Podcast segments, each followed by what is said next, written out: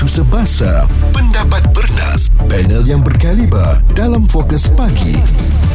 Izwan Azir dan Muaz, Bulletin FM dalam kegembiraan anda tu anda telah pun kongsikan di media sosial anda gembira anda pergi bercuti anda gembira dapat kereta baru dapat kerja yang baru kan rasa gembira ni kita patut kongsikan Izwan hmm. tapi tiba-tiba ada seseorang masuk yang telah pun menspoilkan kegembiraan kita tu dan sebenarnya dalam kehidupan kita ni apa sahaja kegembiraan yang kita sedang alami hmm. ataupun kita sedang nikmati ianya bukan diterima secara gembira juga oleh pihak lain ya ramai juga yang mahu mengucap mengucapkan tahniah kepada kita. Tetapi ada segelintir yang merasa kurang senang dengan segala kegembiraan yang kita nikmati. Sebagai contoh uh, orang tu baru pindah rumah dia pun tunjuklah rumah dia cantik rumah dia berseri rumah baru maklumlah kan. Mm-hmm. ramai juga yang macam eh, eh cantiknya tahniah eh eh oh cantiknya lampu tu dan sebagainya. Tetapi pasti ada juga mesej-mesej yang kita akan terima macam kalau kahwin dengan orang kaya senang lah ah, macam tu kan. contohnya uh, boleh duduk kat istana pun tak ada masalah kalau setakat rumah macam ni jadi hmm. kita masa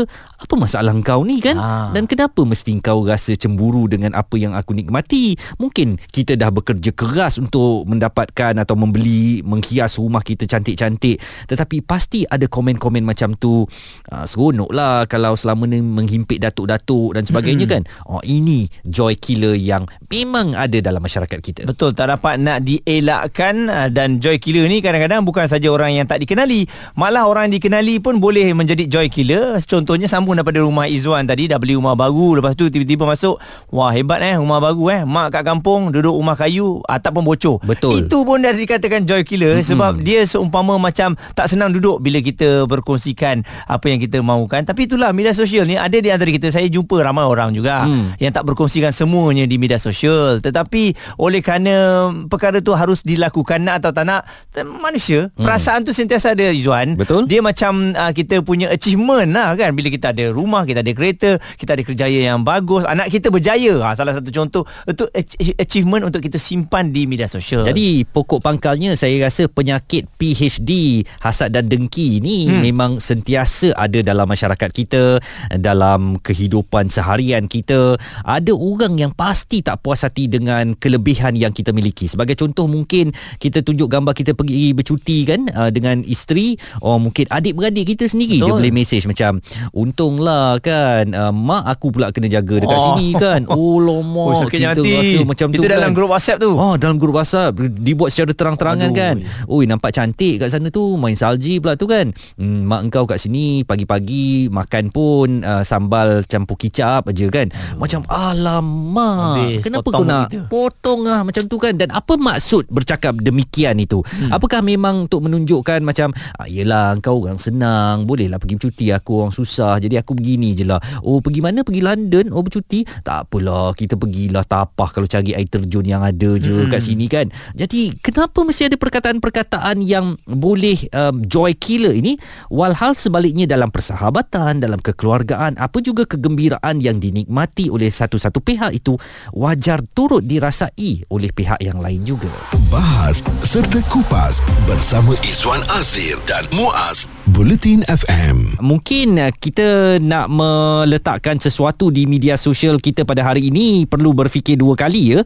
Kerana kadang-kadang tu maksud kita hanya untuk berkongsikan apa yang sedang kita lakukan, kegembiraan atau kejayaan yang sedang kita kecapi.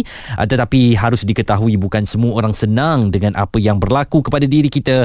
Sebaliknya pasti ada sedikit atau segelintir yang merasa iri hati atau dengki dengan hmm. pencapaian yang kita telah lakukan. Okey, itu tak boleh nak dibuang oleh kerana kita manusia. Tapi kalau saya bila tengok uh, orang kongsikan berita yang gembira, mungkin kalau ada sedikit jealous, saya ubah kepada motivasi. Mm-hmm. Maksudnya, okey, one day saya pun nak pergi sana jugalah. Jadi saya kena kerja kuat. Mm. Ha, jadi benda-benda macam tu mungkin boleh mengubah kita daripada jadi joy killer. Dan satu lagi, janganlah hantarkan komen. Janganlah kita type ataupun menulis di media sosial ya apa yang kita rasa kerana itu akan membuatkan orang yang berkongsi tu elok-elok dia gembira mm. terus potong mood dia. Betul dan saya juga selalu yakin yakin bahawa rezeki tu tak pernah salah alamat. Hari ini mungkin hari orang. Mm-hmm. Esok kalau kita bekerja keras dan kita lakukan yang terbaik, hari kita juga pasti akan tiba. Tak perlulah nak joy killer ini dengan letakkan statement yang konon-kononnya macam uh, play victim eh. Mm. Dia pula yang tak mampu, dia pula sebab susah dan sebagainya tak uh, tak boleh dapatkan apa seperti yang kita dapatkan. Ini suatu sikap yang tak baik dan perlu kita elakkan.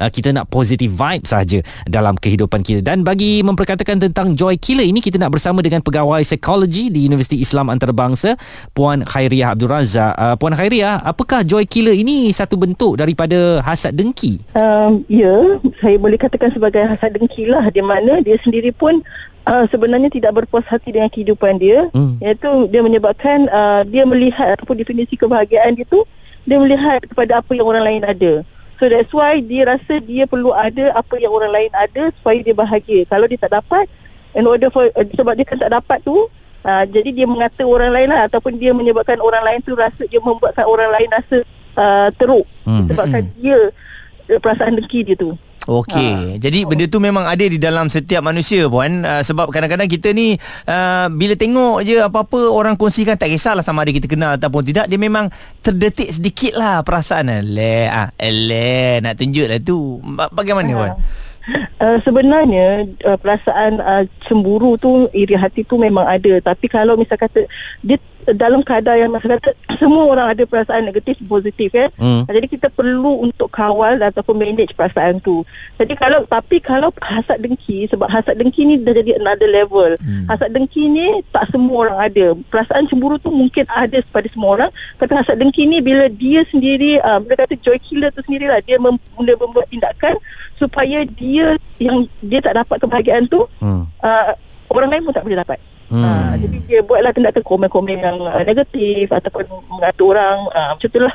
Dan bagaimana uh, puan melihat uh, joy killer ini mungkin suatu yang meresahkan dalam masyarakat kita bagaikan sudah menjadi suatu kebiasaan apabila kita tunjukkan kelebihan kita atau keberuntungan kita sedikit uh, pasti datang komen-komen joy killer ni.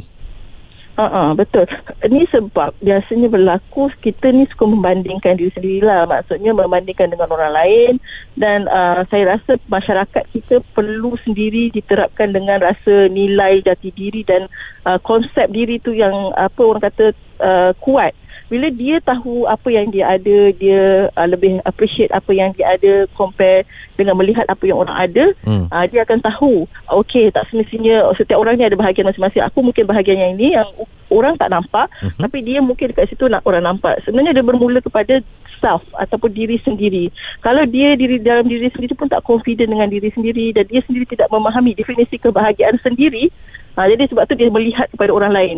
So kebahagiaan dia sebenarnya definisi kebahagiaan tu uh, dia melihat pada definisi kebahagiaan orang lain. Hmm. Uh, so kita ni masyarakat ibu bapa ataupun ahli keluarga perlu terapkanlah membantu untuk kita ni ada uh, mengenal diri sendiri dan mempunyai konsep diri yang kuat uh, sebenarnya. Ringkas saja puan, apakah joy killer ini satu penyakit psikologi ataupun uh, penyakit hati?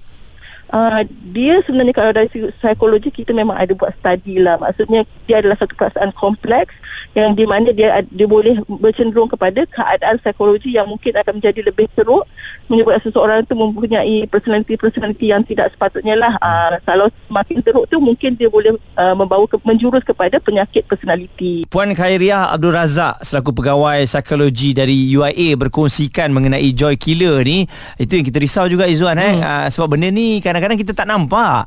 Uh, dan bila kita melihat kebahagiaan orang lain kita rasa sakit hati. Itu takut tu. Betul. Kan? Bukan saja orang yang berada di sekeliling kita malah orang yang kita tak kenal. Contohnya artis hmm. uh, ya ataupun menteri. Ya, hmm. ya sesiapa saja kita mula rasa tak puas hati dan kita mula mengatakan komen yang telah pun membuatkan kita ni nampak seperti joy killer lah. Betul. Macam contoh hari tu saya pergi ke London ha. jadi banyak sangat joy killer yang macam uyo dia pergi sana ah, dia betul-betul cari Queen Elizabeth ah. Oh. oh jadi benda-benda yang macam uh, kenapa tak boleh bagi kata-kata positif kan. Hmm. takkan saya pergi ke UK tu hanya untuk pergi tengok raja ke Ha-ha. Queen England kan? Ha, jadi benda-benda macam tu yang um, kadang-kadang potong lah kita punya mood dan sebagainya.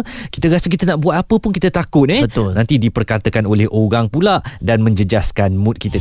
Bincang debat dan pendapat bersama personaliti TV dan radio. Izwan Azir dan Muaz. Fokus Pagi di Bulletin FM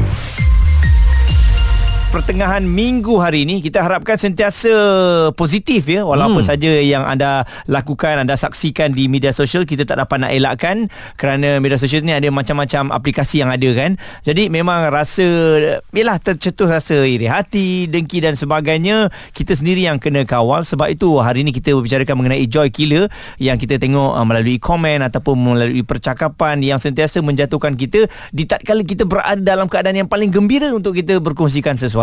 Ada satu perkongsian daripada Cikgu Zahran di media sosial yang tulisnya bahagia ni kena ikut cara kita ya. Kalau rasa nak buat sesuatu, buat saja. Jangan peduli orang kata dan jangan paksa orang ikut macam kita. Lain padang lain belalang, lantai tak sama rata.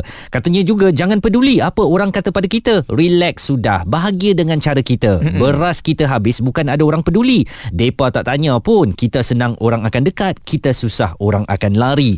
Dan juga nak buat baik jangan harap balasan orang nanti hati sakit. Jangan guna ayat kita tolong orang suatu hari nanti orang akan tolong kita. Biar saja Allah yang akan membalas. Manakala melalui uh, WhatsApp daripada FR katanya bagi saya joy killer ni ada dua jenis. Satu jenis yang bergurau-gurau. Ah, yang ni boleh terima lah lagi. Sebab kita tahu dia gurau yang ni kita handle senang je. Uh, tak payah nak ambil pot sangat. Hmm. dan satu lagi yang jenis memang betul-betul joy killer. Contohnya bila kita beli kereta baru kita tahu dia ni memang haters kereta jenama ni. Sekali dia komen komen peli-peli uh, kenapa beli kereta tu. Lepas tu tag kita dekat FB uh, mengenai page ya kereta yang kita beli tu banyak problem. Uh, jadi macam ni kita kena unfriend dan kita block je. Dan ada satu perkongsian di uh, media sosial ya uh, tersebar. Zoe namanya dia beli satu handbag. Jadi dia tag dekat situ my first luxury bag. Mm-hmm. bag uh, handbag saya pertama yang ada jenama ya. Yes. dan jenama itu cumalah jenama biasa mm-hmm. ya yang bukanlah macam macam jenama luar negara yang hebat tu kan.